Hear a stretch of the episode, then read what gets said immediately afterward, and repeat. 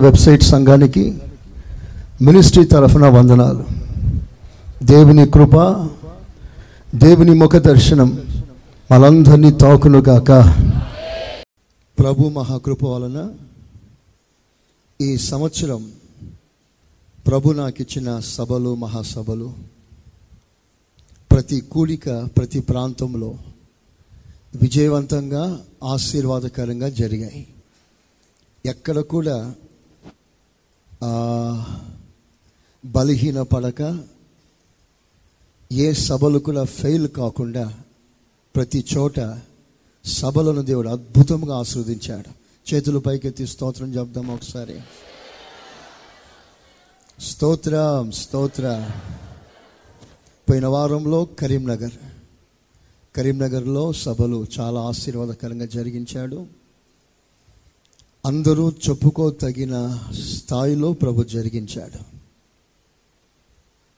విశేషం ఏమిటంటే ఇరవై ఆరవ తారీఖు వరకు తీవ్రమైన ఎండలు. ఎంత ఎండలు అంటే మనకు తెలిసిందే. సరిగ్గా ఇరవై ఏడవ తారీఖు నుండి ఆ తీవ్రత ఆ ఎండ ఒక్కసారి మారిపోయింది. స్తోత్రం. హలోయ అంతేకాదు ఇరవై ఎనిమిదో తారీఖున కరీంనగర్ పట్టణంలో మాత్రమే వర్షం లేకుండా సరిగ్గా నా ప్రసంగం సమయంలో బైపాస్ వరకు అంటే ఒక ఏడు కిలోమీటర్ దూరంలో చుట్టూ వర్షం పడింది. కరీంనగర్ పట్టణంలో మాత్రమే వర్షం లేకుండా దేవుడు చేశాడు. స్తోత్రం చెప్పండి గట్టిగా. హాలలోయ తర్వాత మూడో రోజు కూడా సేమ్ సిచ్యువేషన్ నేను సభ ముగించాను. సభ ముగించిన తర్వాత ఫార్టీ మినిట్స్ గ్యాప్ ఎవరిళ్ళలో వాళ్ళు చేరుకున్నారు? సౌండ్ సిస్టమ్ అంతా ఎక్కడిదక్కడ తీసి రూమ్లో పెట్టారు. అంతే. పెద్ద గాలి దుమారం వర్షం మొదలైంది. వీటిని బట్టి ప్రజలందరూ కూడా ఈ సభలను దేవుడే నడిపించాడు అని వారే వారి నోట సాక్ష్యం ఇచ్చారు. ప్రభు అలా చేసినందుకు చేతులు పైకెత్తి స్తోత్రాలు చెల్లిస్తాం. స్తోత్రం స్తోత్రం స్తోత్ర. ఇంకా కొన్ని సభలు వర్షాకాల సమావేశం మాదిరిగా కొన్ని సభలు మిగిలాయి. కానీ ప్రతి శనివారం ఇక మీదట ఆత్మకూటంలో నేనుండి వాక్య పరిచర్య చేస్తాను. ప్రతి శనివారం విశ్వాసులు కూడా గమనించి శనివారాలు తప్పకుండా మీరు రావాలని మనవి చేస్తున్నాను. ఒక మంచి స్తోత్రం చెప్పండి గట్టిగా. హాలలోయ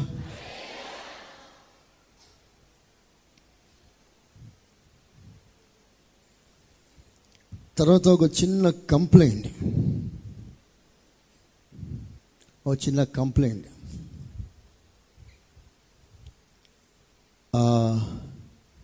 స్థలాలు రిజర్వేషన్ చేసి పెట్టుకుంటున్నారు అని. ఎవరైనా వచ్చి కూర్చుంటే వారిని లేపి మా వాళ్ళు వస్తున్నారు మీరు ఇంకో దగ్గర కూర్చోండి అని వాళ్ళని లేపి వెనకకు పంపిస్తున్నారని కొంతమంది బాధపడి మాకు చెప్పడం జరిగింది. ఇలాంటి విషయాలని మనం సరి చేసుకుందాం ఎవరు ముందుకు వస్తే వారికి సీటు. స్తోత్రం.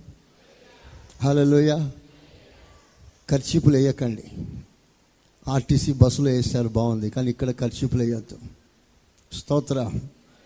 మంచిగా చెప్పండి. హలోయ ఈ విషయాలన్నీ గమనించాలి. తర్వాత ఆ మధ్య మీకు నేను మనము స్థలం విషయంలో కొన్ని వేరే రకాల ప్రయత్నాలు చేస్తున్నామని అందుకు ఆర్థికంగా ఫండ్స్ రైజ్ కావాలని ఆ మధ్య ప్రకటించాను. అది ఇప్పుడు తీవ్ర స్థాయికి వచ్చింది. కనుక ఆ విషయాలు మీరు మనసులో పెట్టుకొని ఆలస్యం చేయకుండా మీరు ఈ కార్యక్రమాల్లో పాలు పొందటానికి ఆర్థికంగా ముందుకు రావటానికి సహాయపడాలని సంఘాన్ని నేను కోరుతున్నాను. దేవుడు మిమ్మల్ని అందరినీ ఆశ్రవదించునుగాక. చెప్దాం గట్టిగా. కొంత సమయం మనం ఆరాధనలో గడుపుదాం. చేతులు పైకెత్తి గట్టిగా స్తోత్రం చెప్పండి.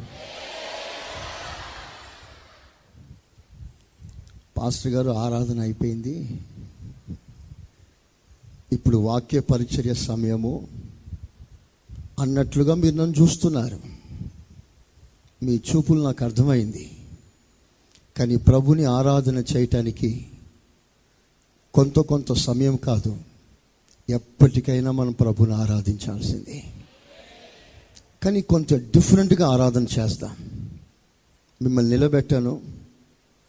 మిమ్మల్ని మోకాల మీద పెట్టను మిమ్మల్ని కళ్ళు మూయమని కూడా చెప్పను కానీ మిమ్మల్ని ఆరాధనలో నడిపిస్తాను. ముందుగా ఒక వాక్యాన్ని చదువుకుందాం. తిమోతి రెండవ పత్రిక.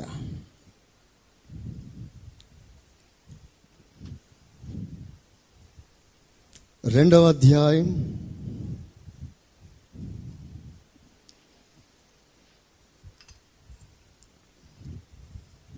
పదమూడో వాక్యం. మనము నమ్మదగని వారమైనను. మనము నమ్మదగని వారమైనను. ఆయన నమ్మదగిన వాడుగా ఆయన నమ్మదగిన వాడుగా ఉండును. ఉండును. ఆయన తన స్వభావమునకు ఆయన తన స్వభావానికి విరోధముగా విరోధముగా ఏదియూ చేయలేదు. ఏమి చెయ్యడు. ప్రైజ్ అలాడ్ మనము నమ్మదగని వారం.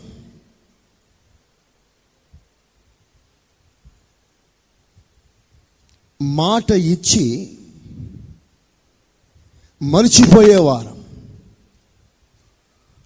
చేస్తానని చెప్పి తీర సమయం వచ్చేసరికి ముఖాన్ని తిప్పుకుంటాం.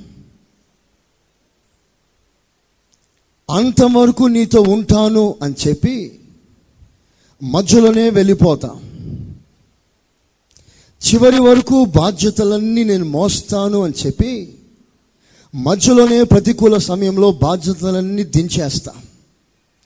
మనము నమ్మదగని వారం. కానీ ఆయన ప్రతి విషయంలో కేవలం నమ్మకస్తుడై ఉన్నాడు. చేతులు పైకెత్తి ఆయన ఆరాధిస్తామా? ఏసయ్యా స్తోత్రం అని చెప్పండి. నమ్మకస్తుడా స్తోత్రం అని చెప్పండి. ఎవరు ఈ నమ్మకస్తుడు?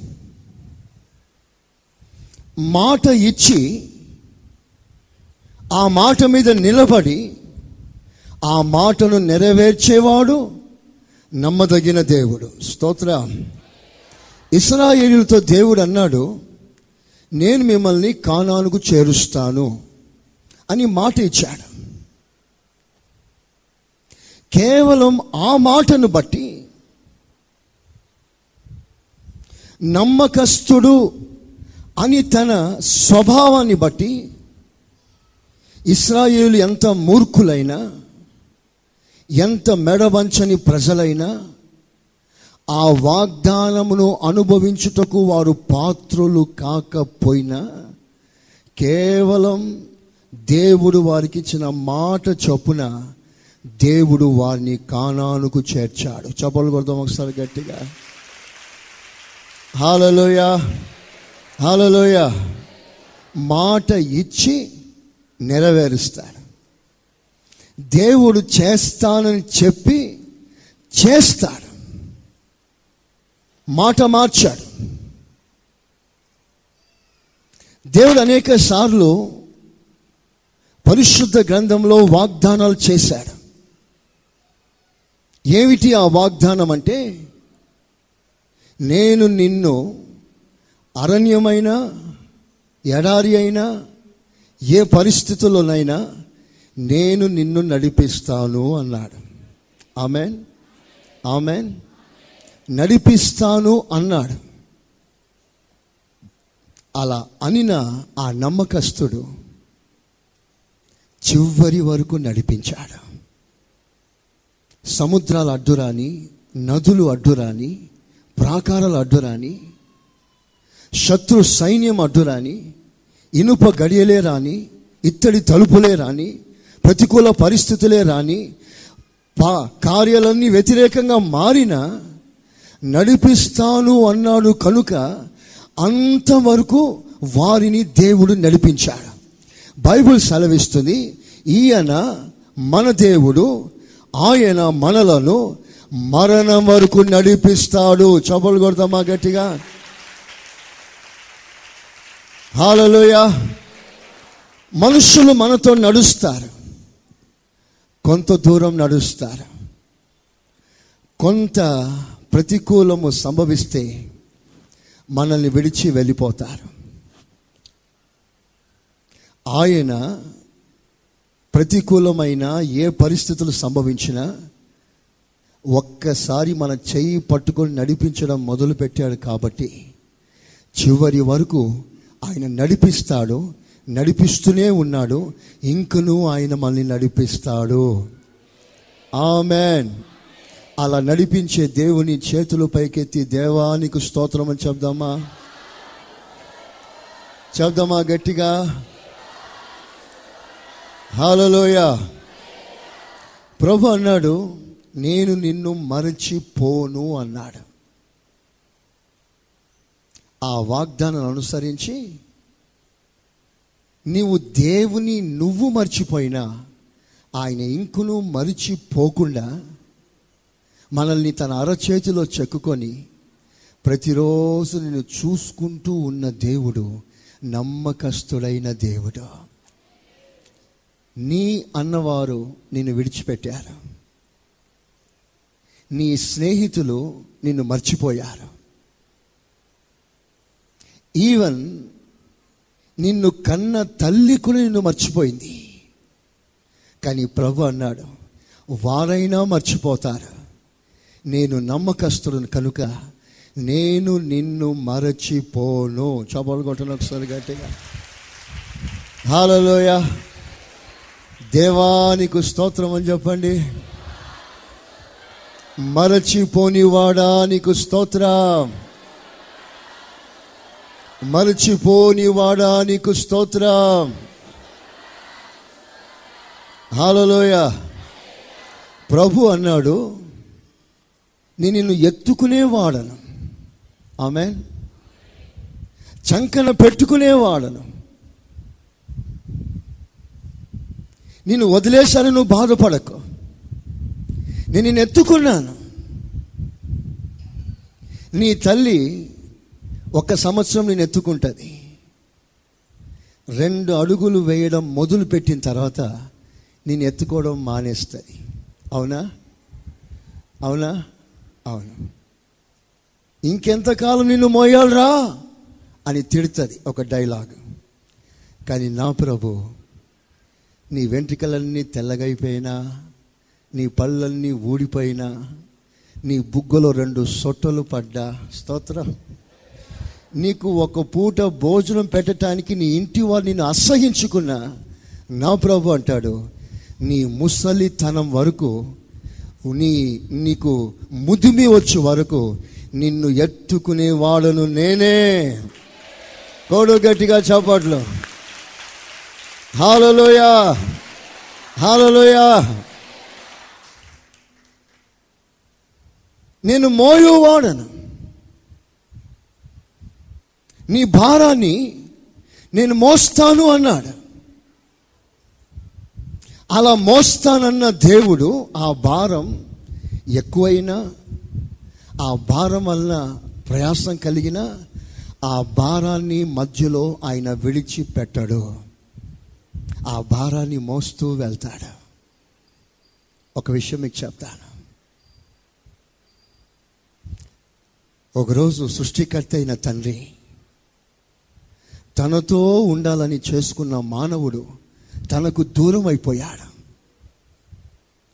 ఆ ఎద కోత తండ్రి తట్టుకోలేని పరిస్థితుల్లో మూలుగుతున్నప్పుడు నాతోనే ఉండాలని నిన్ను చేశానే నన్ను వదిలేసి నువ్వు దూరంగా వెళ్ళిపోయావే అని బాధపడుతూ ఉన్నప్పుడు అప్పుడు ఏసయ్య ఒక బాధ్యత తీసుకున్నాడు. ఏమిటా బాధ్యత తెలుసా? దూరమైన ఈ సమూహాన్ని మరలా నీ కౌగిట్లో నేను చేరుస్తాను అన్నాడు. హాలలోయ అలా చేరుస్తానని దేవుడు మానవుడై ఈ లోకానికి దిగి వచ్చాడు. ఎందును బట్టి నువ్వు తండ్రికి దూరం అయ్యావో ఆ పాపాన్ని తాను మోసి భరించి ఆ శిక్షను తాను అనుభవించి మనలను తండ్రితో సమాధానపరిచాడు. అంతేకాదు తన మీద మోపబడిన బాధ్యతలు ఏది కూడా తాను మర్చిపోకుండా విస్మరించకుండా సిలువలో సమాప్తమని కేక వేసి తన పని అంతా ముగించేసి అంతా అయిపోయింది.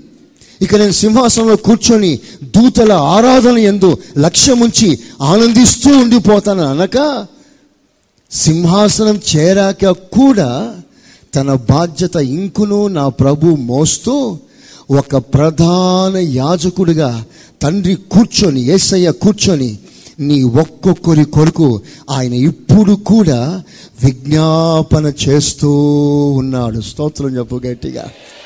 కొడదాం చాపాట్లు గట్టిగా. హాలలోయా చదవండి కొలసి పత్రిక మొదటి అధ్యాయం ఇరవై ఒకటో వాక్యం.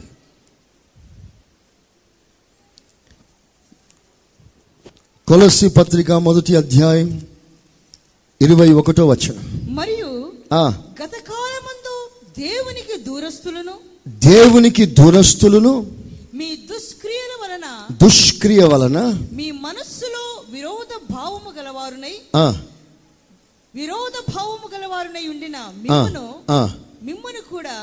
తన సన్నిధిని పరిశుద్ధులుగాను నిర్దోషులుగాను నిర్దోషులుగాను నిరపరాధులుగాను నిరపరాధులుగాను నిలువబెట్టుటకు ఇది తండ్రి డెస్టినేషన్. ప్రభు తీసుకున్న బాధ్యత అది. మిమ్మలను ఒక పరిపూర్ణమైన పరిపక్వమైన స్థితిలో తండ్రి ఎదుట నిలబెట్టాలని ఒక ఛార్జ్ తీసుకున్నాడు ఎస్ఐ అలా తీసుకొని ఆయన ఆయన మాంసయుక్తమైన దేహంలో మరణము వలన మరణము వలన ఇప్పుడు ఇప్పుడు మిమ్మల్ని సమాధాన పరిచయం ఇప్పుడు సమాధాన పరిచాడు కానీ అది ఫైనల్ కాదు. గోల్ ఇంకా నెరవేరలేదు. గోల్ ఏమిటి అంటే నిన్ను ఒక పరిపూర్ణ స్థాయిలో తండ్రి ముందు నిలబెట్టాలి. అలా నిలబెట్టడానికి మొదటి మెట్టు ప్రాణం అర్పించాడు రక్తం కార్చాడు నిన్ను తండ్రితో సమాధానపరిచాడు. ఇప్పుడు నెక్స్ట్ ఏం జరగాలంటే సంఘానికి ఒక పరిపూర్ణత రావాలి. చేతులు పైకెత్తి స్తోత్రం చెప్పండి గట్టిగా. చెప్దాం గట్టిగా. అలా నీకు పరిపూర్ణత రావటానికి దుష్టుడు నిన్ను ఎత్తుకొని బయటికి వెళ్ళిపోకుండా లోకంలో అన్ని జనులతో కలిపి వేయకుండా ప్రతిరోజు నీ శోధన కాలంలో నీ సమస్యల్లో నీ కొరకు నా తండ్రి ప్రధాన యాజకుడిగా విజ్ఞాపన చేస్తూ ఉన్నాడు. చపలు కొడదాం ఒకసారి గట్టిగా. హాలలోయ మీరు ఆ మాటలు బైబిల్లో చదివితే చాలా సంతోషం అవుతుంది ఎబ్రి నాలుగు పద్నాలుగు ఎబ్రి ఏడు ఇరవై ఆరు. ఒకసారి మాట చదవండి. ఇదే ఆరాధన. నాలుగు పద్నాలుగు. ఆకాశం గుండా వెళ్ళిన దేవుని కుమారుడైన యేసు అను. గొప్ప ప్రధాన యాజకుడు. గొప్ప ప్రధాన యాజకుడు మనకు ఉన్నాడు. మనకున్నాడు. గనుక గనుక మనము ఒప్పుకొనిన దానిని గట్టిగా పట్టే గట్టిగా పట్టుకుందాం. ఏడు ఇరవై ఆరు?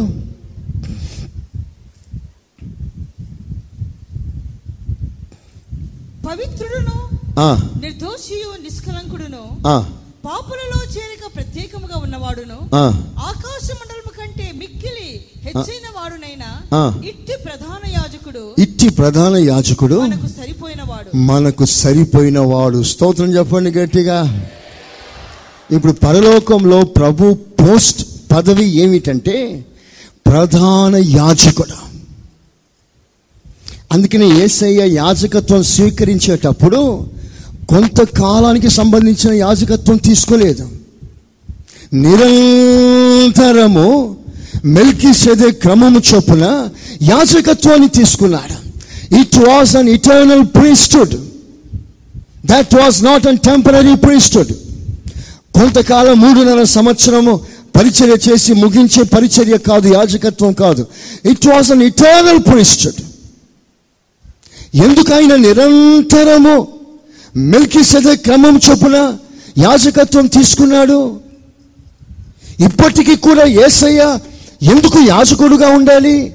అంటే మనం బలహీనుల. మనం ఇంకా పరిపూర్ణం కాలేదు?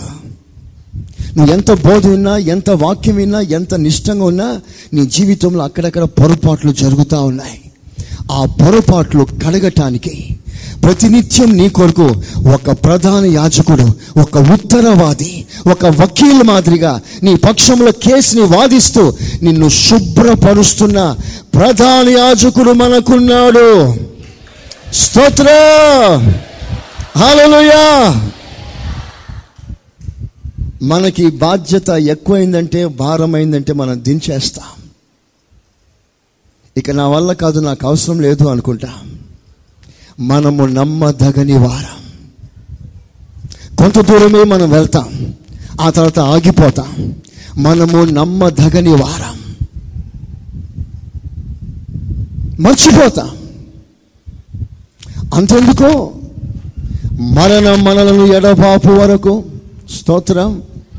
మేలైన కీడైన లాభమైన నష్టమైన ఆరోగ్యమైన అనారోగ్యమైన అనుకూలమైన ప్రతికూలమైన అన్ని కాలంలో అన్ని పరిస్థితుల్లో నీతో ఉంటాను నేను పోషిస్తాను బలపరుస్తాను ఏమేమో చేస్తాను అని చెప్పి లాస్ట్లో అది కూడా మర్చిపోయే పరిస్థితి ఆ బలహీనత మనది. కానీ నిన్ను సృష్టించిన సృష్టికర్త అయిన నిజమైన భర్త అయి ఉన్న దేవుడు పొరపాటున నిన్ను విడువడు నిన్ను మరవడు నిన్ను విడిచిపెట్టాడు. ఆ దేవునికి చప్పట్లతో దేవుని మహిమపరుస్తా హాలలోయ హాలలోయ కనుక ఆయన ఎవరు అంటే మాట ఇచ్చి నెరవేరుస్తాడు. ఆయన నమ్మదగిన దేవుడు. తన స్వభావానికి వ్యతిరేకంగా ఆయన ఏమి చేయడం. అందుకే ఒక్కసారి ఆయన నోట ఒక మాట ఒక వాగ్దానం రిలీజ్ అయింది అంటే ఆ మాటని నువ్వు ఖచ్చితంగా నమ్మి తీరాలి. చేతుల పైకెత్తి స్తోత్రం చెప్పు. చెప్పండి గట్టిగా. ఆలలోయ పరిస్థితి వ్యతిరేకమైన పరిస్థితిని చూడవద్దు. ఆయన మాట ఇచ్చాడు కనుక తప్పకుండా ఆ మాటని నీ జీవితంలో నెరవేరుస్తాడు. నీ విశ్వాసం పెరుగులాగున నీ నమ్మకం ప్రభు మీద స్థిరపడులాగున మీకు కొన్ని రెఫరెన్స్లు ఇస్తాను. రాసుకోండి చదువుతారు విందాం. యహోషో పుస్తకం.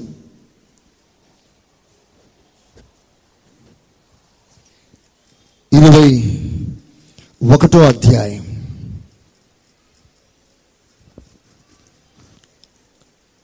ఒక్కొక్క వాక్యం చదువుతారు. ఆ వాక్యం చదివినప్పుడు అక్కడ మనకు కనబడుతున్న నమ్మదగిన దేవుని బట్టి మనమే స్వతహాగా మన చేతులు పైకెత్తి మనసార మన ప్రభుని ఆరాధిస్తాం. ఓకే? యహోష్వ ఇరవై ఒకటి నలభై నాలుగు. వారి పితరులతో. ప్రమాణము చేసిన వాటన్నిటి ప్రకారము వాటన్నిటి ప్రకారం అన్ని అన్ని దిక్కుల ఎందు వారికి విశ్రాంతి కలుగజేసెను. మాట ఇచ్చిన ప్రకారం విశ్రాంతి కలగజేసెను. యెహోవా వారి శత్రువులందరినీ వారి చేతికి అప్పగించి ఉండెను. గనుక గనుక వారిలో ఒకడును వారిలో ఒక్కడును ఇస్రాయేల్ ఎదుట ఇస్రాయేలీయుల ఎదుట నిలువలేకపోయేను. నిలువలేకపోయాను. స్తోత్రం చెప్పండి గట్టిగా. చెప్పండి గట్టిగా. ఈ మాట దేవుడు యహోశ్వతో ముందే చెప్పాడు. నీ దినములన్నిట ఏ మనుష్యుడును నీ ఎదుట నిలువలేడు అన్నాడు. ఆ మాట కొనసాగుతూ చివరిలో యహోషువ ఇస్తున్న సాక్ష్యం. నీవిచ్చిన మాట ప్రకారంగా మా ఎదుట ఎవడు నిలువలేకుండా చేశావు. స్తోత్రం. అని చెప్పి ఏమంటున్నాడు? యెహోవా ఇశ్రాయేలుకు సెలవిచ్చిన మాటలన్నిటిలో ఏదియో తప్పి ఉండలేదు. అంతయు నెరవేరు అంతయు నెరవేరును. కొడు చాపలు గట్టిగా. హాలలోయ ఇరవై మూడవ అధ్యాయం. యహోశ్వ ఇరవై మూడవ అధ్యాయం పద్నాలుగో వాక్యం. ఈ రోజున వర్తమానం కూడా ఒక ప్రత్యేకమైన రీతిలో మీకు ఇవ్వాలని ఆశించాను. ఇరవై మూడు పద్నాలుగు. ఇదిగో నేడు నేను సర్వలోకుల మార్గమున వెలుచున్నాను మీ దేవుడైన యెహోవా. మీ విషయమై సెలవిచ్చిన మంచి మాటలన్నిటిలో నీ దేవుడు నీకిచ్చిన మంచి మాటలలో ఒక్కటి అయినను తప్పి ఒక్కటైనను తప్పి ఉండలేదు. మీరు అనుభవపూర్వకముగా ఎరుగుదురు. మీరు అనుభవపూర్వకముగా ఎరుగుదురు. అవి అన్నియు అవి అన్నీ మీకు కలిగెను. మీకు కలిగెను. వాటిలో ఒక్కటి వాటిలో ఒక్కటైనను తప్పి ఉండలేదు. తప్పి ఉండలేదు. చపలు కొట్టండి గట్టిగా. హాలలోయా. చూడండి దేవుడు యహోషోతో మాట్లాడాడు. ఇవి జరుగుతాయని. ఇప్పుడు యహోషో వెళ్ళిపోతున్నాడు. మోషే వెళ్ళిపోతున్నాడు. వెళ్ళిపోతున్నప్పుడు అంటాడు అందరూ వెళ్ళిపోయేటట్లుగా నేను కూడా వెళ్ళిపోతున్నాను. నేను వెళ్ళిపోయినా సరే కానీ దేవుని మాట నిలకడగా ఉంటుంది. ఆమెన్. హాలలోయ మనుషులు వెళ్ళిపోవచ్చు కానీ ఆయన మాట పోదు. అది అక్షరాలుగా కార్యం జరిగిస్తుంది. స్తోత్రం చెప్పండి గట్టిగా. రాజుల మొదటి పుస్తకం ఎనిమిదవ అధ్యాయం పదిహేనో వాక్యం. ఇస్రాయేల్ దేవుడైన యెహోవా ఇస్రాయిల దేవుడిని యహోవా నామ ఘనతకు నామ ఘనతకు ఒక మందిరమును కట్టించవలనని ఆ, నా తండ్రి అయిన ఆ. మనసు పుట్టగా మనస్సు పుట్టగా యెహోవా నా తండ్రి అయిన దావీదుతో సెలవిచ్చినదేమనగా ఆ, నా నామ ఘనతకు ఒక మందిరమును కట్టించుటకు పదిహేను ఎనిమిది పదిహేను. నా తండ్రి అయిన దావీదునకు నా తండ్రి అయిన దావీదునకు మాట ఇచ్చి మాట ఇచ్చి దాన్ని నెరవేర్చిన దానిని నెరవేర్చిన ఇస్రాయేల్ దేవుడైన యహోవాకు స్తోత్రము కలుగునుగాక. చెప్పు గట్టిగా. ఆమెన్. ఇరవై వచనం. తాను సెలవిచ్చిన మాటను తాను సెలవిచ్చిన మాటను యెహోవా నెరవేర్చి ఉన్నాడు. యహోవ నెరవేర్చి ఉన్నాడు. నేను నా తండ్రి అయిన దావీదునకు. ప్రతిగా నియమింపబడి చాలు. దేవుడు సెలవిచ్చిన మాట ఆయన నెరవేర్చి ఉన్నాడు. స్తోత్రం చెప్పండి గట్టిగా. ఇరవై నాలుగో వచనం చదవండి. నీ దాసుడైన నా తండ్రిగు. దావీదునకు. నీవు చేసిన వాగ్దానమును స్థిరపరిచి నీవు చేసిన వాగ్దానమును స్థిరపరిచి నీవిచ్చిన మాటను నీవిచ్చిన మాటను నేడు నెరవేర్చి ఉన్నావు. నేడు నెరవేర్చి ఉన్నావు. స్తోత్రం చెప్పండి గట్టిగా.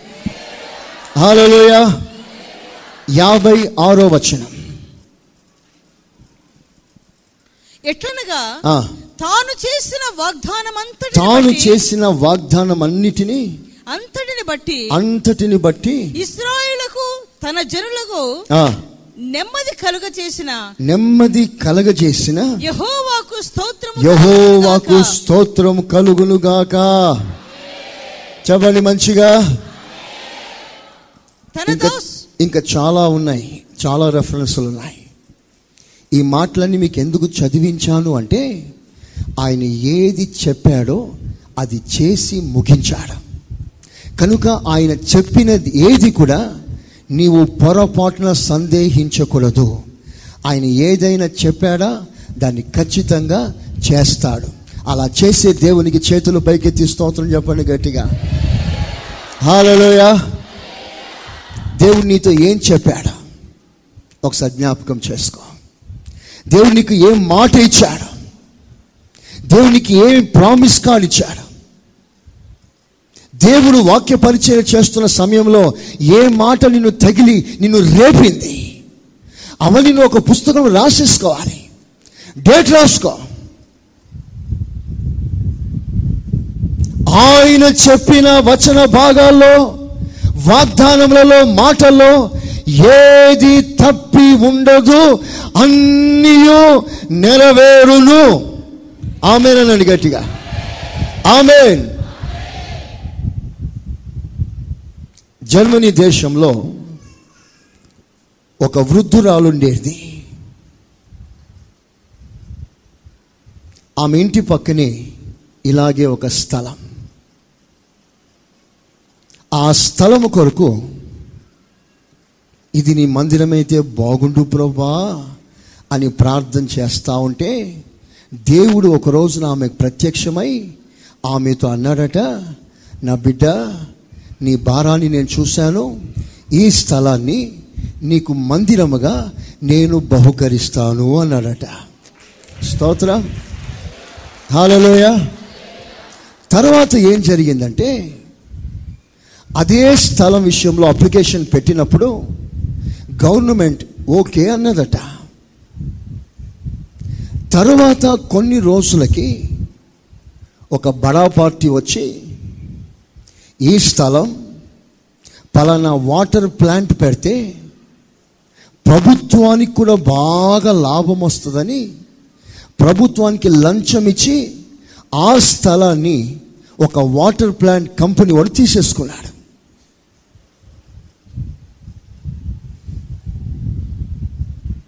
వాటర్ ప్లాంట్ కంపెనీ వాడు పెద్ద కంపెనీ తీసేసుకున్నాడు.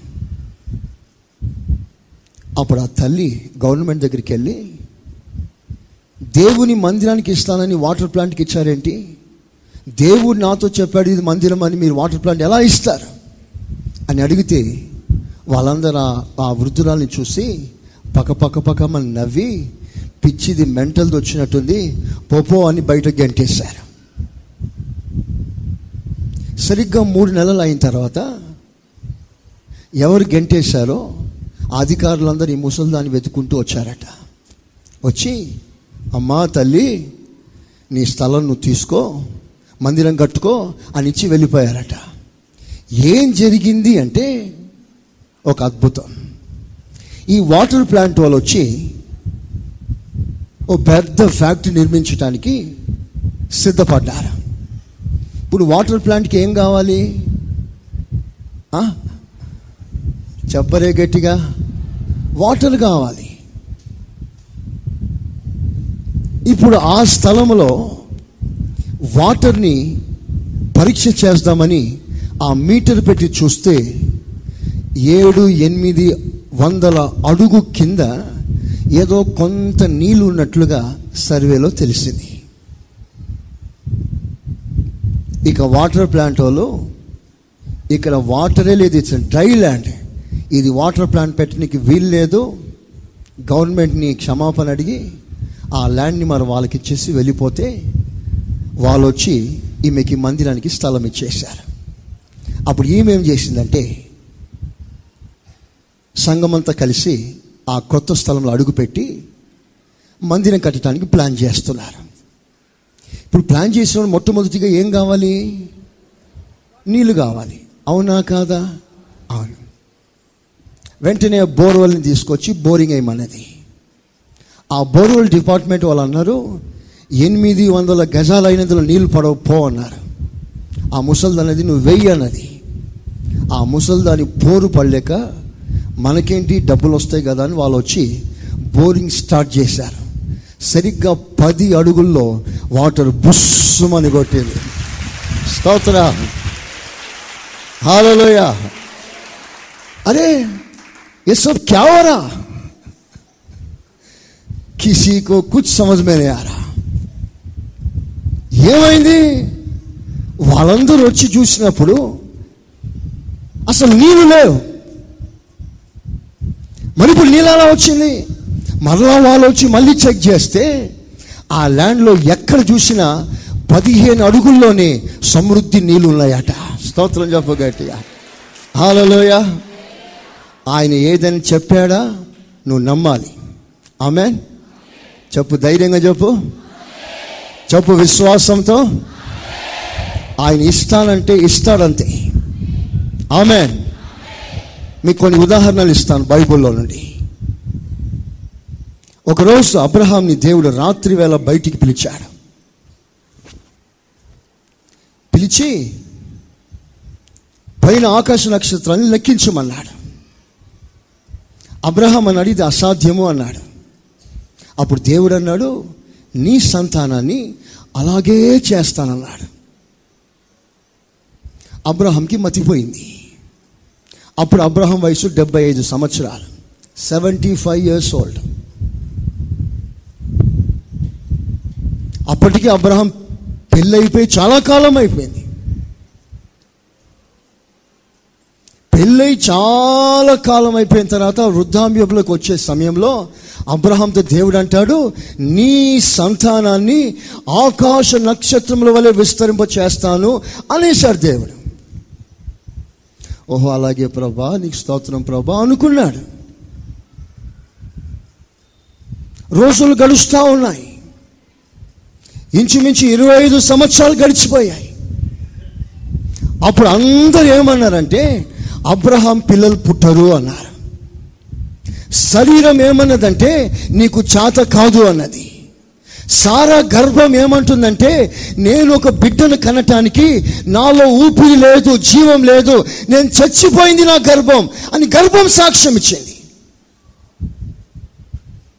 అందరూ ఏమన్నారు? ఇక పిల్లలు పుట్టరు పుట్టరు పుట్టరు. దేవుడు ఏమన్నాడు? నీ సంతానం ఆకాశ నక్షత్రంలో చేస్తానన్నాడు. ఇప్పుడు మిమ్మల్ని అడుగుతాను అందరు అన్నది జరిగిందా? దేవుడు అన్నది జరిగిందా? చెప్పాలి గట్టిగా. చెప్పాలి గట్టిగా. ఆయన ఎవరు? నమ్మకస్తుడు చెప్పలు కొట్టు గట్టిగా.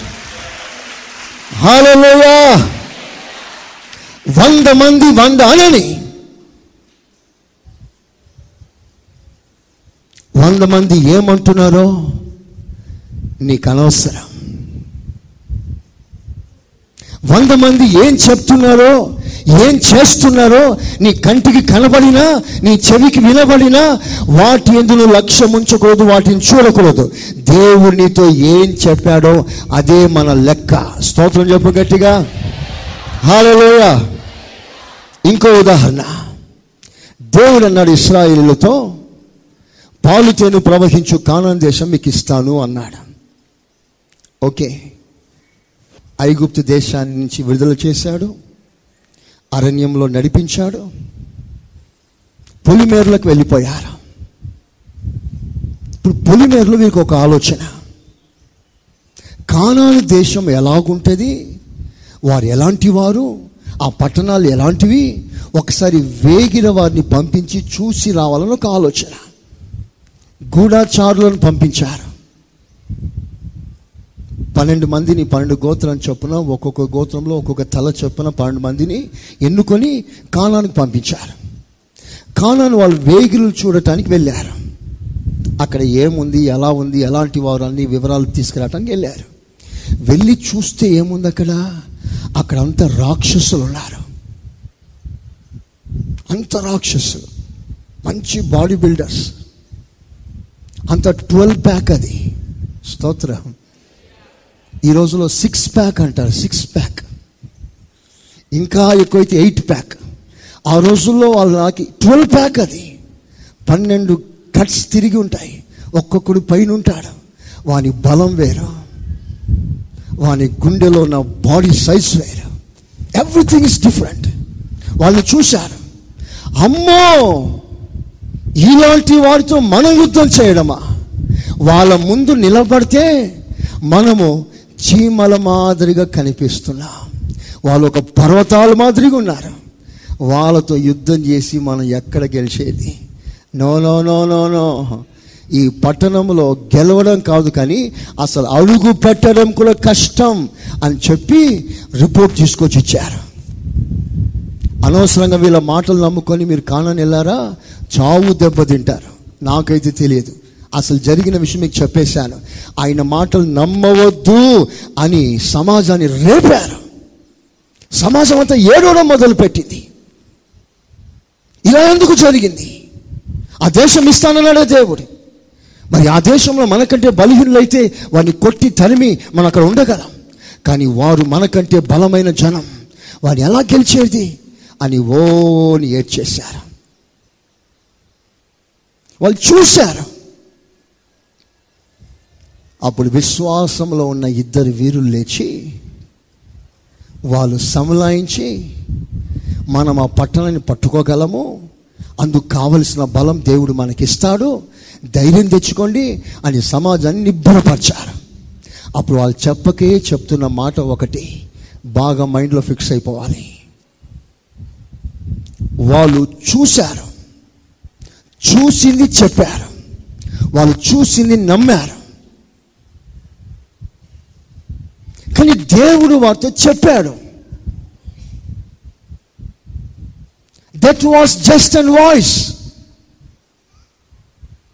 కానీ ఇక్కడ వీళ్ళు చూస్తున్నారు. చూడడం ఏంటంటి video.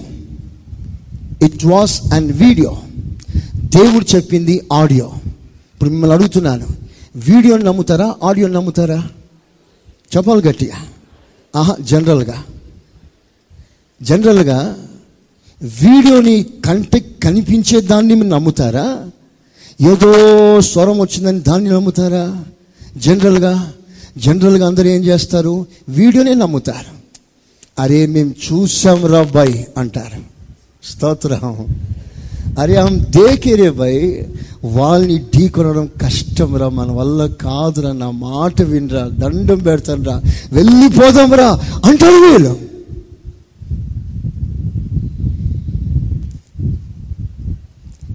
వాస్తవం వాళ్ళు రాక్షసులే. వాళ్ళందరూ వద్దు వద్దు వద్దు అన్నారు. ఇప్పుడు నేను మిమ్మల్ని అడుగుతున్నాను వాళ్ళందరూ చూసిన దాన్ని నమ్మారు ఇద్దరు మాత్రమే చెప్పింది నమ్మారు. అప్పుడు ఏం జరిగింది అంటే అందరూ చూసింది నమ్మిన మాట వాస్తవమే కానీ వాళ్ళు చూసింది ఏం జరగలేదు కానీ చివరికి ఆయన ఏది చెప్పాడో అదే జరిగింది. చేపలు కొట్టు గట్టిగా.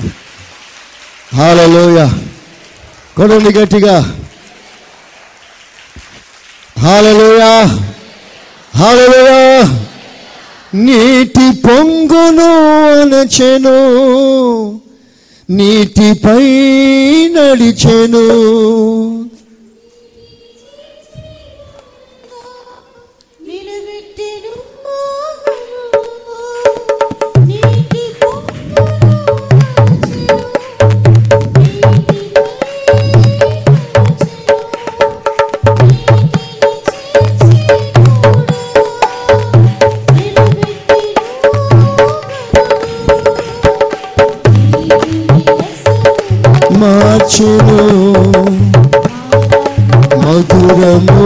చేసెను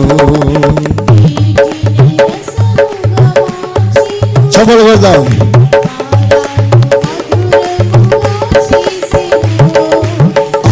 అసాధ్యమైది లేదు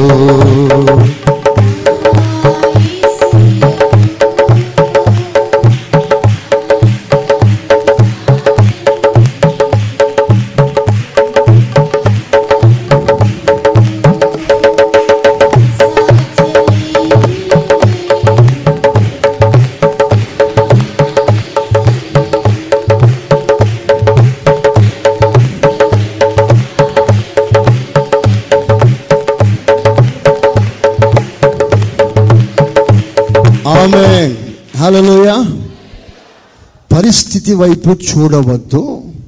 దేవుడు నీతో చెప్పిన దాని మీదనే నమ్మకం ఉంచాలి.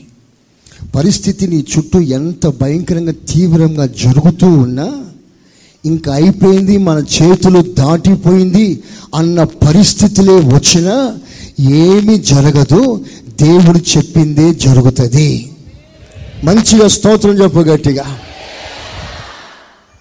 ప్రభుని ఘనపరుస్తూ ఆయనను మహిమపరుస్తూ మీ విశ్వాసం వ్యక్తపరుస్తూ ఆమె గట్టిగా. Amen. Nothing change they will be no change ఆయన అన్నదే ఫైనల్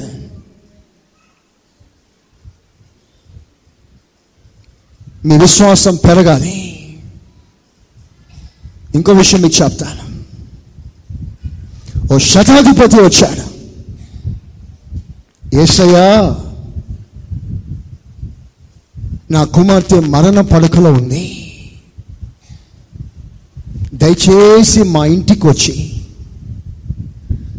నా కుమార్తె మీద చేతులు పెట్టి చిన్న ప్రార్థన చేస్తే నా కుమార్తె బాగుపడిపోతుంది అని తన విశ్వాసాన్ని వ్యక్తపరిచాడు. ఒక యజమాని. సరే నేను వస్తాను పద అన్నాడు. నేను వస్తాను అన్నాడు. ఆయన ఏమడిగాడు? నా కుమార్తె మరణ పడకలో ఉంది నువ్వు వచ్చి బాగు చేయి అన్నాడు. అందుకు ప్రభు ఏమన్నాడు? నేను వస్తాను. ఆ మాటలు అర్థం ఏంటి నీ పాప బాగుపడిపోతుంది. ఆమె చెప్పు గట్టిగా. హాలలోయ. నేను చూడటానికి రావట్లేదు.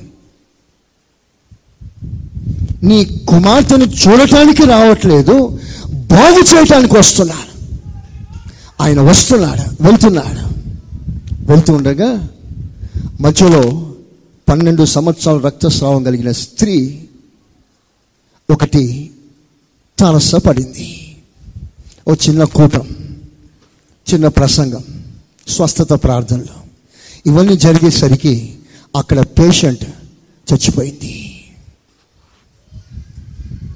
మరణ పడకలో సీరియస్గా ఉన్నది అని చెప్పబడిన పేషెంట్ చచ్చిపోయింది.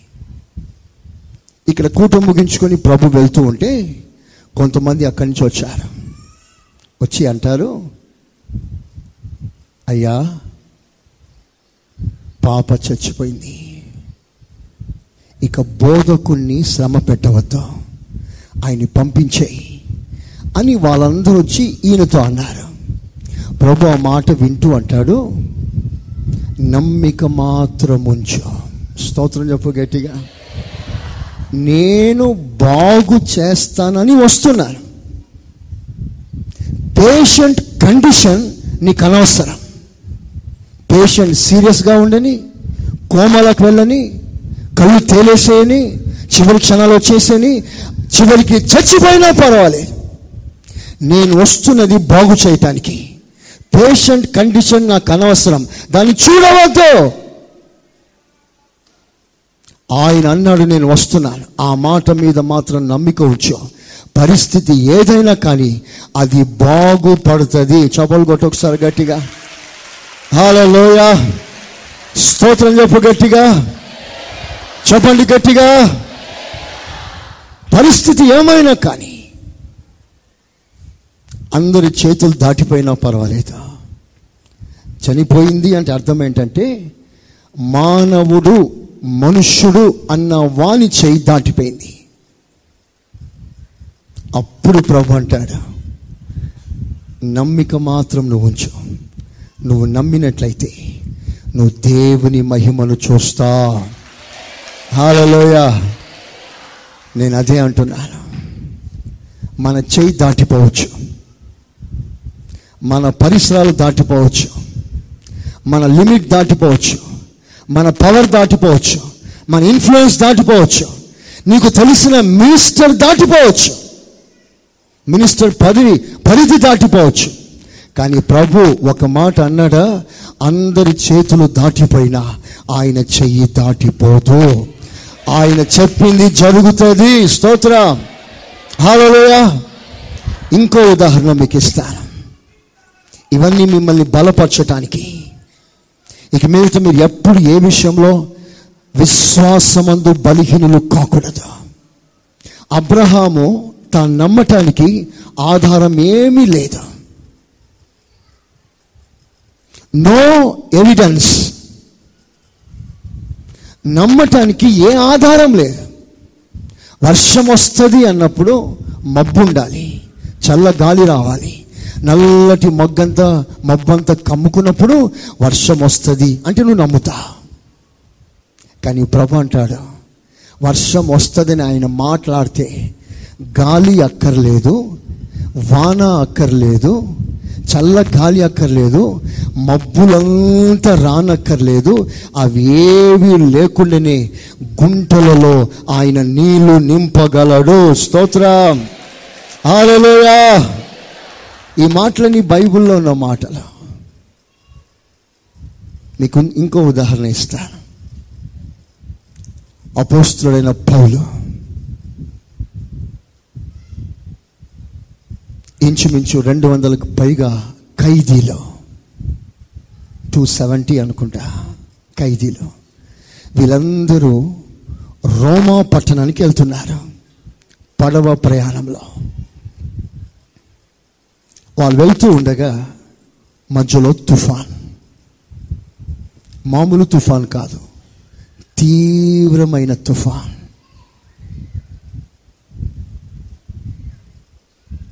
మన రోజుల్లో ఎంత తుఫాన్ వచ్చినా రెండు మూడు రోజుల్లో క్లియర్ అయిపోతుంది. కానీ ఆ రోజు వచ్చిన తుఫాన్ ఎలాంటిదంటే పద్నాలుగు రోజులైంది. పద్నాలుగు రోజులైనా సూర్యుడు కనిపించలేదు. వాళ్ళకి ఆ రోజుల్లో వాచ్లు లేవు. సూర్యుని బట్టి టైం డిసైడ్ చేస్తారు. సో సూర్యుడే లేనప్పుడు అది రాత్రియా అది పగల వారికి తెలియదు. టైం తెలియదు. ఎటు వెళ్తున్నారో తెలియదు. వారు వెళ్తున్న దిశ రైటా రాంగా తెలియదు. నో డైరెక్షన్ మబ్బు కమ్మింది. పెద్ద గాలి. అలలు పై పైన ఎక్కి వారందరినీ బాధిస్తుంది. అప్పుడు ఏం జరిగింది? దానికన్నా ముందుగా దేవుడు పౌలు గారితో మాట్లాడుతున్నాడు. చదవండి ఆ మాటని. అపోస్తుల కార్యాలు ఇరవై ఏడవ అధ్యాయం ఇరవై ఐదో వచనం. Twenty seven twenty five. అయ్యలారా ధైర్యం తెచ్చుకొనుడి. ధైర్యం తెచ్చుకొనుడి. నాతో దూత చెప్పిన ప్రకారము. నాతో దూత చెప్పిన అంటే దేవుడు చెప్పిన ప్రకారం జరుగునని జరుగునని నేను దేవుని నమ్ముచున్నాను. నేను దేవుని నమ్ముచున్నాను. ఒకసారి చేతులు పైకెత్తి స్తోత్రం చెప్పండి. ఇప్పుడు అందరు నా వైపు చూడండి. దేవుడు అన్నాడట నువ్వు రోమా పట్టణంలో నాకు సాక్షిగా ఉండాలి. కనుక నేను రోమా పట్టణం చేరుస్తాను. మీలో ఎవరికైనా ఒక్క వెంట్రిక కింద రాలిపడదు ఒక్కడికి ప్రాణి నష్టం కలగదు అని దేవుడు మాట్లాడాడు. ఆ మాటని పౌలు గారు అంటున్నాడు నేను నమ్ముతున్నాను నేను నమ్ముతున్నాను. మరి పౌలు గారు ఎక్కడున్నాడు? అదే పడవలో ఉన్నాడు. అదే తుఫాన్లో ఉన్నాడు. అదే నావ కింద మీద లేపి ఎత్తేసి పడుతూ ముక్కలైపోతుంటే ఆ పడవలో ఉంటూ అంటున్నాడు నేను వాటిని చూడట్లేదు. నాకు మాట ఇచ్చిన దేవుని వైపు మాత్రమే నేను చూస్తున్నాను. చవలు కొట్టు గట్టిగా. హాలలోయా హాలలోయా ఆ సమయంలో జరిగింది ఏంటంటే ఆ పెద్ద గాలి అంటుంది మీ పని అంతే. తుఫాన్ ఉంటుంది.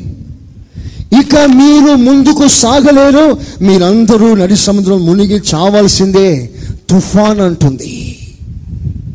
పెద్ద పెద్ద అల అలా ఎగురొచ్చి పడుతూ అలలు అంటుంది ఇక మీ పని ఫినిష్ అంటుంది.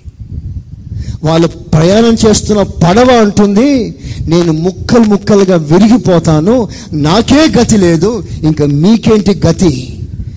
నీళ్ళలో మునిగిపోవటానికి వీలు కానీ నీళ్ళలో తేలగలిగిన నేను చెప్తున్నాను నేనే ముక్కలైపోతాను మీ పని అంతే అని పడవ అంటుంది.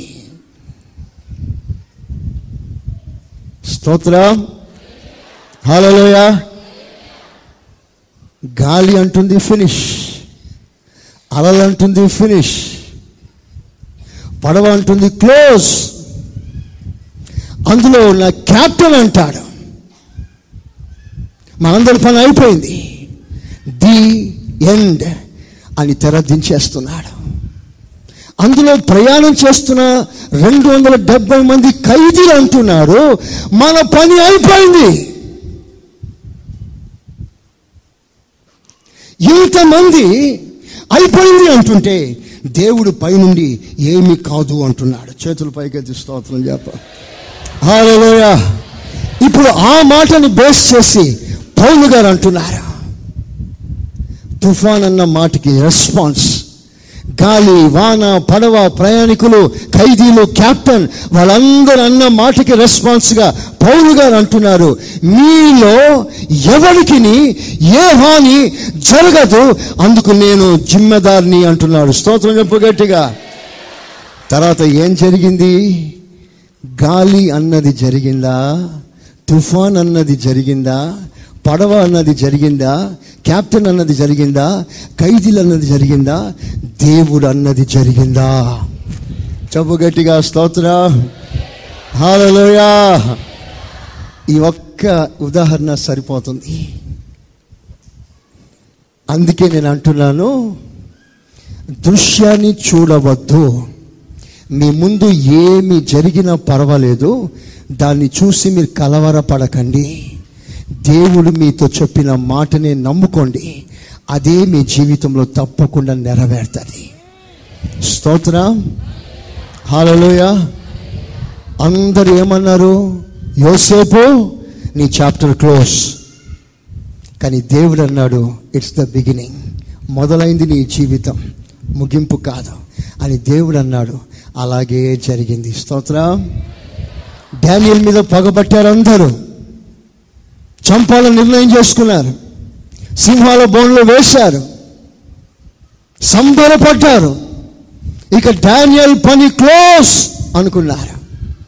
కానీ దేవుడు పైనుండి కాపాడుతాను అని మాట ఇచ్చిన దేవుడు. నమ్మకస్తుడు. సింహాలో బోనులో పడ్డ అతనికి ఏ హాని కలగకుండా సజీవంగా మరలా అతని బయటికి తీసుకొచ్చాడు. చపలు కొట్టని గట్టిగా. హాలలోయ హాలలోయ. చెప్పండి గట్టిగా. హాలలోయ. హాలలోయ. హాలలోయ. ఒక మాటను రిపీట్ చేయాలి. విశ్వాసంలో కర్త. చెప్పండి గట్టిగా. అందరు చెప్పండి గట్టిగా. దాన్ని కొనసాగించువాడైనా? ఎవరి వైపు? ఎవరి వైపు? ఎవరైనా? నమ్మకస్తుడు. చెప్ప గట్టిగా నమ్మకస్తుడా? నువ్వు చెప్పిందే జరుగుతుంది. ఆమె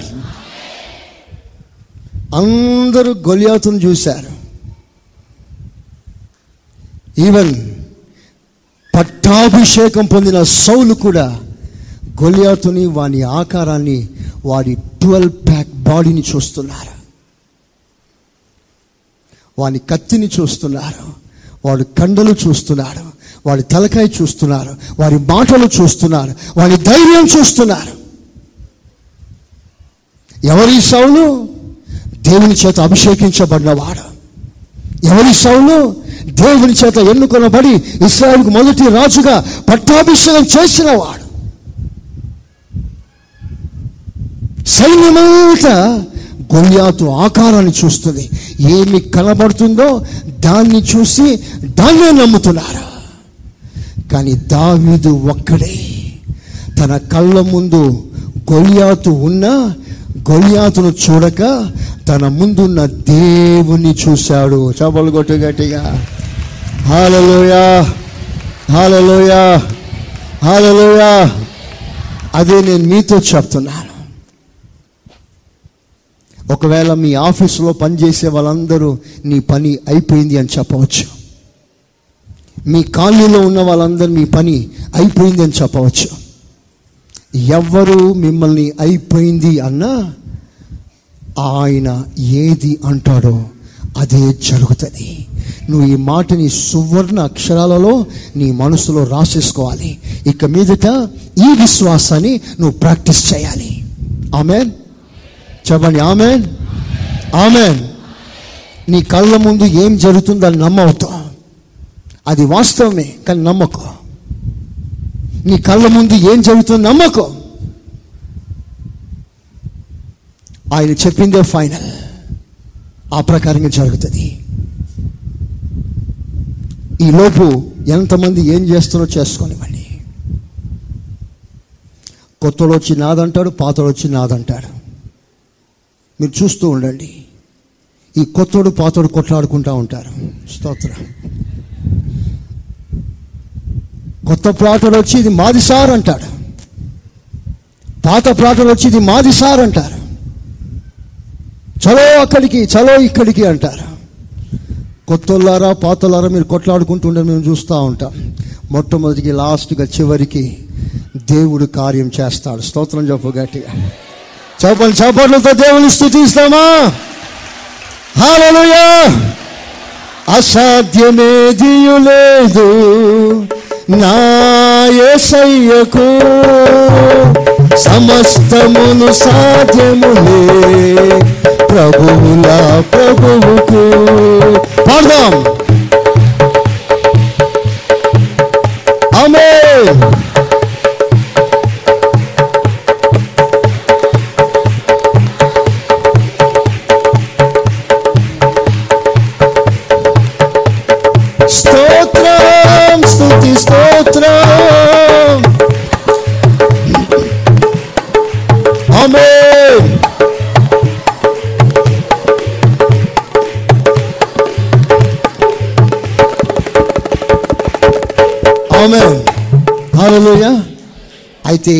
మధ్యలో మనం ఏం చేయాలంటే ఆయన ఎద్ద మనం మొరపెట్టాలి. మొరపెట్టాలి. ఒక మాట చెప్పనా? దేవుడు మాట ఇచ్చిన కాలం. మీరు చెప్పండి ఏ కాలం? చెప్పాలి గట్టిగా. తర్వాత ఆ మాటను నెరవేర్చిన కాలం. ఏ కాలం? ఇప్పుడు చెప్పిన కాలానికి నెరవేర్చిన కాలానికి మధ్యలో ఒక కాలం ఉంది. స్తోత్రం? ఆ కాలాన్ని పరిశోధించబడుతున్న కాలం అది. ఆమెన్? ఆమెన్? ఆయన జరుగుతుంది అని చెప్పిన కాలానికి వాస్తవంగా జరిగిన కాలానికి మధ్యలో ఒక గ్యాప్. ఎ షార్ట్ గ్యాప్ ఈ గ్యాప్లో వంద పరిస్థితులు వంద రకాలుగా ప్రతికూలంగా ఎదురైనా ఆయన చెప్పిన వాక్కు మనలను పరిశోధిస్తుంది. The word of God will test us in between these periods చేస్తాను అన్న కాలానికి చేసిన కాలానికి మధ్యలో ఒక పరీక్షించబడు కాలం. అబ్రహాంకి చేస్తానన్నాడు? చేసింది వంద సంవత్సరాలు. చెప్పింది డెబ్బై ఐదో సంవత్సరం. చేసింది వంద సంవత్సరం. మధ్యలో ఇరవై ఐదు సంవత్సరాల గ్యాప్. ఆ గ్యాప్లో ఏం జరిగింది? దేవుడు నీ విశ్వాసాన్ని పరీక్షిస్తాడు. నీ జీవితాన్ని పరీక్షిస్తాడు. నా మాట శ్రద్ధగా వినాలి. యోసేపుతో దేవుడు చేస్తానన్నాడు. దర్శన కాలం. ఆ తర్వాత ఆ కాలం నెరవేరింది. నెరవేరిన కాలానికి దర్శనం చూపిన కాలానికి మధ్యలో గ్యాప్. ఆ గ్యాప్లో దేవుడిని పరీక్షిస్తాడు. అప్పుడు నువ్వు ఏం చేయాలంటే సందేహించక విశ్వాసమందు బలహీనులు కాక మనం ఆయన సన్నిధిలో మొర్ర పెట్టుకుంటే దేవుడట గూఢమైన సంగతులను ఆయన నీకు తెలియచేస్తాడు. చేతులు పైకెత్తి స్తోత్రం. చెప్పండి గట్టిగా. మర్మాన్ని చెప్తాడట నాకు మొర్ర పెట్టుము. ముప్పై మూడు మూడు. ఇరిమియా పుస్తకం ముప్పై మూడు మూడు. ట్రిపుల్ త్రీ ఫోన్ నంబర్ రాసుకోండి ఫోన్ నంబర్ రాసుకోండి. మూడు మూడు మూడు. ఇరిమియా మూడు మూడు మూడు.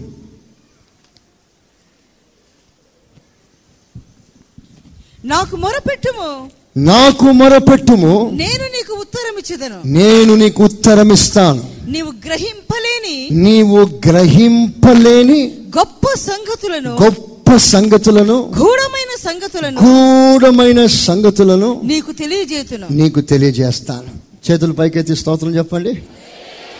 చెప్పండి గట్టిగా. ఈ వాక్య భాగంలో ఒక మర్మం చెప్పనా నాకు మొరపెట్టు. ఏం మొరపెట్టాడు? ఏదో ఒకటి మొరపెట్టాడు. ఇప్పుడు ప్రభు అంటాడు నీవు మొరపెట్టావు కదా నీవు మొరపెట్టని మర్మాలు కూడా నేను నీకు బయలుపరుస్తాను.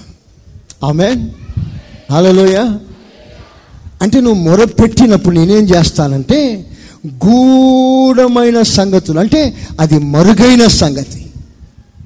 అది నీకు తెలియదు. మర్మము తెలియదు. తెలియనప్పుడు నువ్వు ఎలా ప్రార్థన చేశావు? ఏది తెలుసో అది చేశావు. అది నేను చేస్తాను. నీకు తెలియని కార్యాలు కూడా నేను చేస్తాను. ఆమెన్. ఉదాహరణ ఇస్తాను. ఇస్రాయేలులు దేవుని మొరపెట్టారు. ఐగుప్తు దేశంలో ఇస్రాయేలు మొరపెట్టారు. నేను మిమ్మల్ని అడుగుతాను. ఏం మొరపెట్టి ఉంటారు వాళ్ళు? జనరల్గా ఆలోచన చేయండి. ఇస్రాయేలులు ఐగుప్తు దేశంలో ఏం మొరపెట్టి ఉంటారు? ఒక్కరు చెప్పండి ఎవరైనా? ఆ? శ్రమ నుండి విడుదల చేయి. ఫరో చేతిలో నుండి విడిపించు. ఈ బానిస దేశం నుండి బయటికి నడిపించు. ఈ బానిసత్వం మాకొద్దు. దయచేసి మాక్కడికి నుంచి విడుదల చేయి. అని వాళ్ళు ప్రార్థన చేస్తుంటారు నో డౌట్ ఇక్కడ మేము పడుతున్న బాధలు ఎక్కువగా ఉన్నాయి ప్రభా. దయచేసి ఈ బాధలన్నీ తొలగిపోయేటట్లుగా మమ్మల్ని ఈ దేశం నుంచి తీసుకెళ్ళిపో విడుదల చేయి అని వాళ్ళు ప్రార్థన చేసి ఉంటారు మాట చెప్పనా? వాళ్ళు కేవలం విడుదల కొరకు మాత్రమే ప్రార్థన చేసి కానీ దేవుడు పైనుండి వారికి బోనస్ బంపర్ ఆఫర్ ఇచ్చాడు. స్తోత్రం చెప్పు గట్టిగా. చెప్పు గట్టిగా. బంపర్ ఆఫర్ ఏంటో తెలుసా? నువ్వు అడిగింది విడుదల చేయమని. అది ఇస్తాను నువ్వు అడగంది ఒకటి ఇస్తాను. అదేంటంటే ఈ బాలిస దేశంలో నుండి మిమ్మలను ఒక స్వతంత్ర దేశానికి తీసుకెళ్తాను. స్తోత్ర. చెప్పు మంచిగా. పాలు తేను ప్రవహించు దేశాన్ని తీసుకెళ్తాను. వీళ్ళు అడగలేదు స్వతంత్ర దేశాన్ని ఇవ్వమని అడగలేదు. విడుదల కోరారు. మొరపెట్టు. మొరపెడితే నువ్వు అడిగిన దానికంటే ఊహించిన దానికంటే దేవుడు ఎక్కువగా ఇస్తాడు. స్తోత్ర. హాలలోయ అందుకు ఈ స్థలం ఒక సాక్ష్యం. మేము ప్రభుని రెండు గుంటలే మొరపెట్టాం. రెండు గుంటల. రెండు గుంటలు దయచే ప్రభా రెండు గుంటలు దయచే ప్రభా రెండు గుంటలు దయచే ప్రభా రెండు గుంటలు అంటే ఒక plot. Two forty square yards ఒక ప్లాట్. రెండు గుంటలు దయచే ప్రభా అని రాత్రి పగులు కన్నీరు కార్చి ఏడ్చి ప్రార్థన చేస్తే దేవుడు చెప్పకే చెప్తున్నాడు నీ ప్రార్థన ఆలకించబడింది నీకు రెండు గుంటలు కాదు నీవు అడగని ఎకరాలు నీకు ఇస్తాను. స్తోత్ర.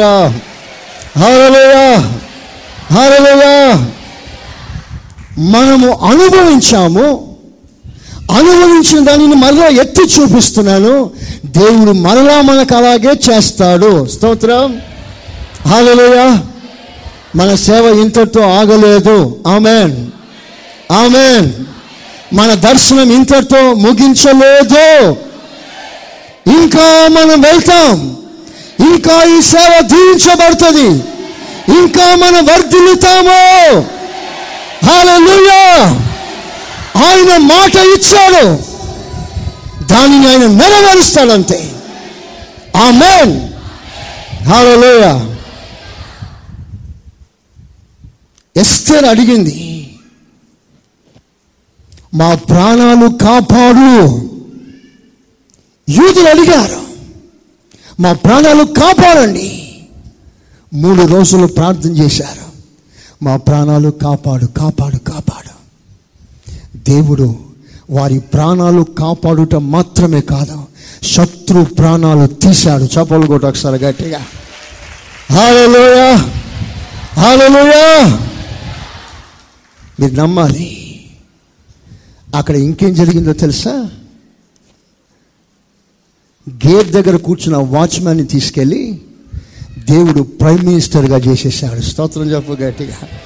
హాలలోయ గేట్ దగ్గర వాచ్మ్యాన్ మాదిరిగా కూర్చున్నాడు మొరదకాయ్. ఆ మొరదకాయని దేవుడు తీసుకొచ్చి నువ్వు ప్రైమ్ మినిస్టర్ అన్నాడు దేవుడు. మీరు మొరదకాయని అడగండి. మొరదకాయ్ ఎప్పుడైనా నువ్వు ప్రైమ్ మినిస్టర్ కావాలని ఆలోచన వచ్చిందా నీకు? నాకెందుకు వస్తుంది నేను ఒక వాచ్మ్యాన్ని? అంటాడు. మరి ఇంత పెద్ద ప్రైమ్ మినిస్టర్ పోస్ట్ నీకు వచ్చింది నువ్వు ప్రార్థన చేశావా? నా స్థాయిలో లేని దాని కొరకు నేను ఎందుకండి ప్రార్థన చేస్తాను? చేయలేదండి. అప్పుడు ప్రభు అంటాడు నీవు అడిగిన దానికంటే చెప్పాలి చెప్పాలి. ఊహించిన దానికంటే నేను అత్యధికంగా చేసే దేవుడను. హాలలోయ హాలలోయ ఎంత అద్భుతమైన విషయాలండి. మీరు ఆనందంగా సంతోషంగా సంబరపడవలసిన సమయం ఇది. ఆమె ఉసూరు మోహన్కి పెసరు సేన అడ్డం వచ్చిందంట. Hallelujah hallelujah this enlightens my faith ప్రభు నాకు ఇచ్చిన ఈ ప్రత్యక్షత నా విశ్వాసాన్ని బలపరిచింది. నా విశ్వాసంగా ఒక కొత్త కోణం చూపించేది. అది నేను మీకు చెప్తున్నాను. మనం ఒక నూతన కోణంలో మనం ప్రభుని కనపరుస్తాం ఆమెన్. ఆమెన్. హాలలోయ హాలలోయ హాలలోయ హాలలోయ ఆయన వైపు చూడండి. ఆయన నమ్మకస్తుడు. ఆయన వైపు చూస్తే నువ్వు ఎన్నడూ సిగ్గుపడా. ఎప్పుడు సిగ్గుపడా. మనుషుల వైపు చూసి సిగ్గుపడిన కాలం ఎంతో ఉంది మన జీవితాల్లో. అధికారుల వైపు చూసి వాళ్ళ చేతులు కడుక్కున్నప్పుడు తలదించిన సందర్భాలు మన చేతు జీవితాల్లో ఉన్నాయి. ఒక కార్యం జరగాలని ఒక అప్లికేషన్ తీసుకొచ్చి అధికారి దగ్గర పెట్టాం. అధికారులు నా వల్ల కాదు అని చేతులు కడుకున్నప్పుడు తల దించుకునే సందర్భాలు ఉన్నాయి జీవితంలో. కానీ నేనంటున్నాను అదే అప్లికేషన్ ప్రభు పాదాల దగ్గర పడే నువ్వు ఎన్నడూ సిగ్గుపడవు. చేతులు ఎత్తి ఒకసారి స్తోత్రం చెప్పు గట్టిగా. చెప్పండి గట్టిగా. హాలలోయా హాలలోయా హలోయా ఆ మధ్య కాలంలో దేవుడు మళ్ళీ పరిశోధిస్తున్నాడే. అప్పుడు మనం ప్రభుకు అప్పగించుకోవాలి. ఒక మాటలో చెప్పాలంటే ఇప్పుడు మనం ప్రభు సన్నిధిలో బాగా మొర్ర పెట్టవలసిన సమయం ప్రభుకి పూర్తిగా అప్పగించుకోవాల్సిన సమయం. మాట ఇచ్చాడు. అది రేపు జరగబోతుంది. ఇప్పుడు మన మధ్యలో ఉన్నాం. అది ఏదైనా కానీ దాని కొరకు నువ్వు ప్రార్థన మొదలుపెట్టు. పట్టుదల కలిగి ప్రార్థన చేయి. ప్రార్థన చేస్తే దానికి అసాధ్యము. ఏది ఉండదు తప్పకుండా చేస్తాడు జరుగుతుంది. కారణం ఏంటంటే ఆయన చెప్పిన శుభవచనాలలో ఏదియు తప్పి ఉండలేదు అన్నీ నెరవేరెను. స్తోత్ర. హాలలోయ హాలలోయ ఒకవేళ మీ జీవితాల్లో మీరు విసిగిపోయారేమో ప్రస్తుతం రిజల్ట్స్ని చూసి మీరు విసిగిపోతున్నారేమో అంత వ్యతిరేకంగానే జరుగుతుంది. ఇప్పుడు అంత నెగిటివ్గా మనం ఫీల్ అవుతాం. అదేంటి ప్రభు అట్లా చెప్తే ఇట్లా జరుగుతుంది ఏంటి? ప్రభు అలా అన్నాడు ఏంటి? ఇప్పుడు ఇలా జరుగుతుందేంటి నీ విశ్వాసాన్ని సమాధి చేయుటకు నీకు నెగిటివ్ వదులవుతుంది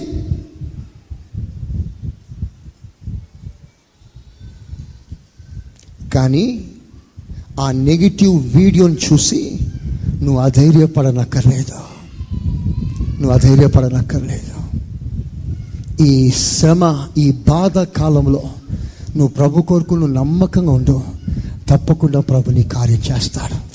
ఓ మాట చెప్తాను ఓ మాట చెప్తాను. యోసేపు ఎప్పుడైనా నేను పెద్ద అధికారి కావాలి అని యోసేపు అనుకున్నాడా? మీరు చెప్పాలి మాట్లాడాలి. అనుకున్నాడా? అనుకున్నాడా? నేను ఈజిప్ట్కి వెళ్ళాలి ఈజిప్ట్ దేశం అంతటి అధికారి అయిపోవాలి అని యోసేపు ఎప్పుడైనా అనుకున్నాడా? అనుకోలేదు. అనుకోలేదు అని గట్టిగా ఓ రోజు పడుకొని నిద్రపోతా ఉంటే దేవుడు తట్టి యోసేపుని లేపాడు. ప్రశాంతంగా నిద్రపోతున్న యోసేపుని తట్టి లేపి సూర్య చంద్ర నక్షత్రాలు కూడా నీకు నమస్కారం చేస్తుందని చెప్పి వెళ్ళిపోయాడు. అంతవరకు ప్రశాంతంగా గడుపుతున్న ఆయన జీవితం ఒక్కసారి తుఫాన్ వచ్చి పడింది. ఆయన అన్నాడు నీ జీవితం అద్భుతంగా మారబోతుంది అని చెప్పి వెళ్ళిపోయాడు.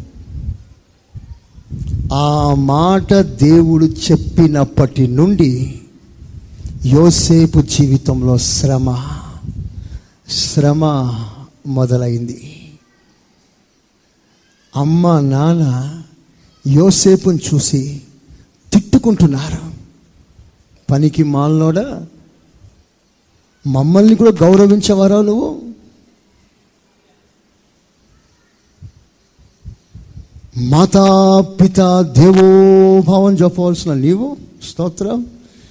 మేము నీ కాళ్ళ మీద పడాలని కోరుకుంటావురా? మూర్ఖుడా. అని తిట్టి ఉంటారేమో. తన సహోదరులు యాంటీగా మారిపోయారు జోసఫ్కి. పరిస్థితులన్నీ వ్యతిరేకంగా మారిపోయాయి. ఇంట్లో నిలువ నీడ లేని పరిస్థితి. చివరికి కొట్టడం తిట్టడం బెదిరించడం గుంటలు వేయడం రాయి తీసుకొని చంపాలనుకోవడం. చివరికి వాళ్ళందరూ అతని నెత్తి మీద పెట్టిన విలువ ఎంత అంటే ఇరవై కాసులు. Your value is twenty silver shekels అంతకు మించి నీకు విలువ లేదు పో అన్నారు. నీ విలువ ఎంత తెలుసా యోసే ఇరవై వెండి కాసులు. అంతకు మించి నువ్వు పనికిరావు పో అన్నారు.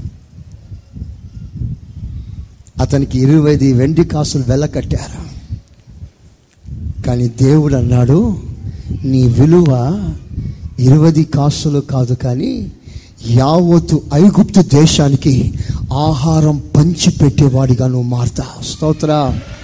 హాలలోయ పెద్ద పెద్ద రాజులు పెద్ద పెద్ద దేశ అధినేత నాయకులు వచ్చి నీ కాళ్ళ మీద పడతారు. అది నీ పొజిషన్ వీలు పెట్టిన పొజిషన్ ట్వంటీ సిల్వర్ కాయిన్స్ నేను అంటాను వాళ్ళు పెట్టిన పొజిషన్ నిలవలేదు కానీ దేవుడు పెట్టిన పొజిషన్ నిలబడింది. స్తోత్ర. హల్లెలూయ ఒకనొక కాలంలో కరువు వచ్చింది. ఆ కరువు ఐగుప్తు దేశం మాత్రమే కాదు వరల్డ్ వైడ్ ప్రపంచవ్యాప్తంగా కరువు వచ్చింది. ప్రపంచంలో ఎక్కడ ఆహారం లేదు.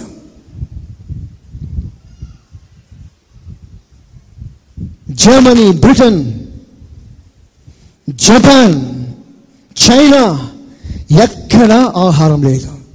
ఆహారం ఉంది అంటే ప్రపంచంలో ఒకటే దేశం అది ఐగుప్తు దేశం. అప్పుడు దేశ ప్రధానులందరూ వచ్చి వారి వారి దేశంలో ప్రజలు చావు బతుకులు ఉంటే ఫరో దగ్గరికి వచ్చి అయ్యా మాకు ఆహారం పెట్టండి అయ్యా అని అడిగితే అప్పుడు ఫరో అంటాడు నా దగ్గర వస్తే లాభం లేదు యోసేపు ఉన్నాడు అతని దగ్గరికి వెళ్తే మీరు బ్రతుకుతారు. చబోలు కొట్టి ఒకసారి గట్టిగా. హాలలోయ.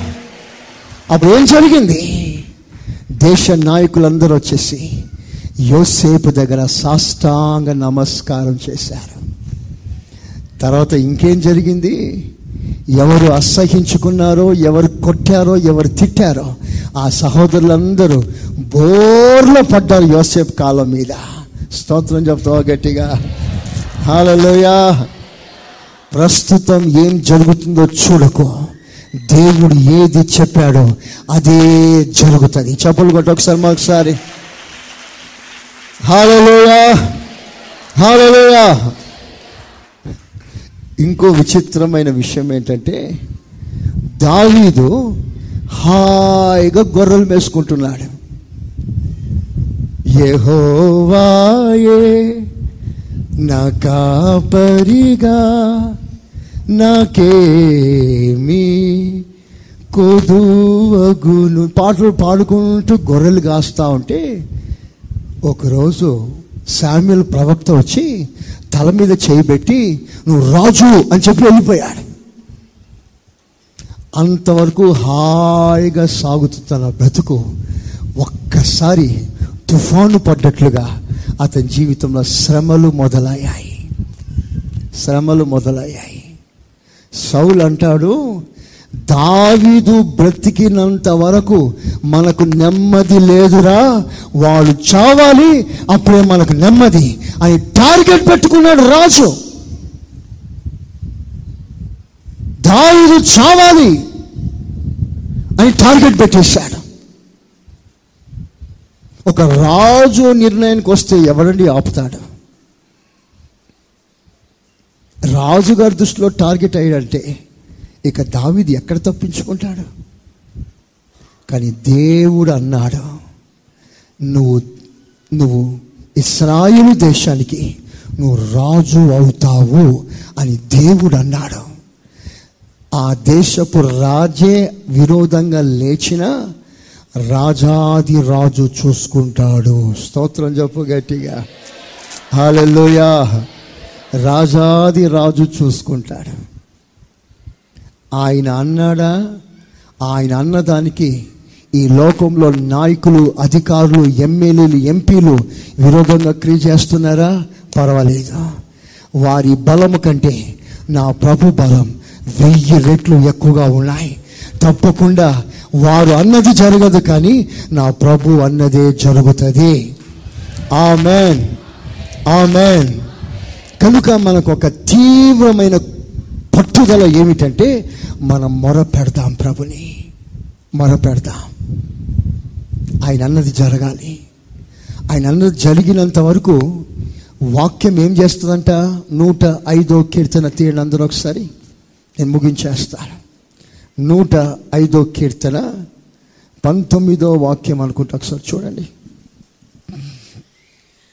అతడు చెప్పిన సంగతి నెరవేరు వరకు అతడు చెప్పిన సంగతి నెరవేరు వరకు యెహోవా వాక్కు యహోవా వాక్కు అతని పరిశోధించుచుండెను. అతనిని పరిశోధించుచుండెను.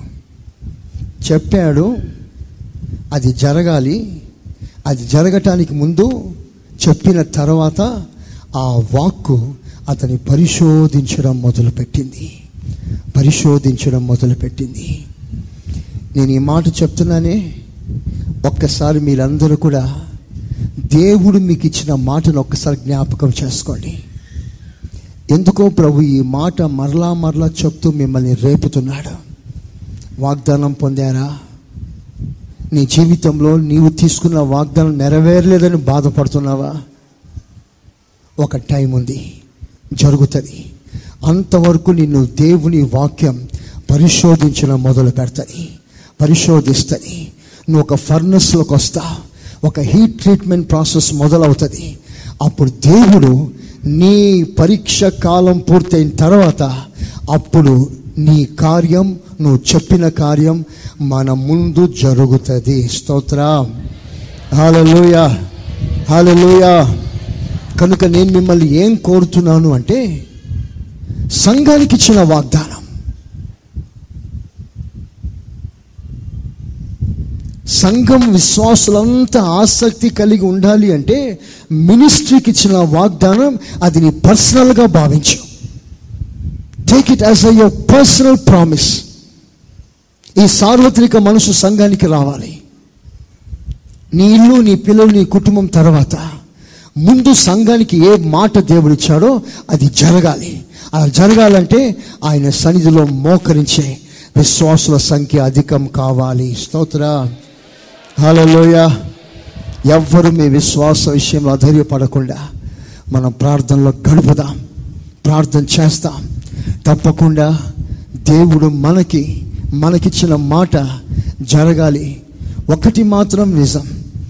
ఆయన చేసిన స్తోత్రం చేయకపోయినా స్తోత్రం. షడ్రక్ మేషక్ అభిజ్ఞగా ఏమంటారంటే మా దేవుడు మమ్మల్ని రక్షిస్తాడు. స్తోత్రం. ఒకవేళ రక్షించకపోయినా పర్వాలేదు. ఆయనకి మహిమ కలుగునుగాక ఆమెన్. ఆమెన్. ఈ మార్గం మూస్తే దేవుడు ఇంకో మార్గం తెరుస్తాడు. ఇంతకంటే శ్రేష్టమైనది తెరుస్తాడు. ఆ విశ్వాసం నాకుంది. అందుకే ఈ విశ్వాసంలో మిమ్మల్ని చేతులు కలపమంటున్నాను. మీ విశ్వాసాన్ని మీ దర్శనాన్ని విశాలపరచుకోండి. ఈరోజు ఒక మినిస్ట్రీకి ఒక వాగ్దానం మాదిరిగా దేవుడిస్తున్నాడు మీరందరూ ఈ మినిస్ట్రీ విషయంలో మంచి దర్శనం కలిగి భారం కలిగి ప్రయాసపడండి. దేవుడు మీ తల మీద పెట్టిన బాధ్యత మర్చిపోకండి. లైట్గా తీసుకోవద్దు. ఈజీగా తీసుకోవద్దు. కొంచెం ప్రయాసపడదాం. ప్రభు ఈ సంఘాన్ని సంఘానికి ఇచ్చిన వాగ్దానాన్ని ప్రభు నెరవేర్చునుగాక. చెప్పండి మంచిగా. ఆమెన్. ఒకసారి అందరూ మోకరించి చేతులు పైకెత్తండి. ఒక్క నిమిషం త్వరగా. మన ప్రభు యేసు క్రీస్తు కృప తండ్రి అయిన దేవుని ప్రేమ పరిశుద్ధాత్మ సహవాసం మనకును సకల పరిశుద్ధులకును సదాకాలం తోడై ఉండునుగాక. ఆమె ఆమెన్. మీరు వినుచున్న ఈ పాస్టర్ సురేష్ గారి ప్రసంగాల క్యాసెట్? అదేవిధంగా మీకేమైనా ప్రార్థనావసరతలు ఉన్న ఎడల సంప్రదించండి. మా చిరునామా. Pastor Suresh glorious ministries FCI Ramagundam. మా cell numbers nine five zero double two double two triple one మరియు double seven zero two double nine double one double eight.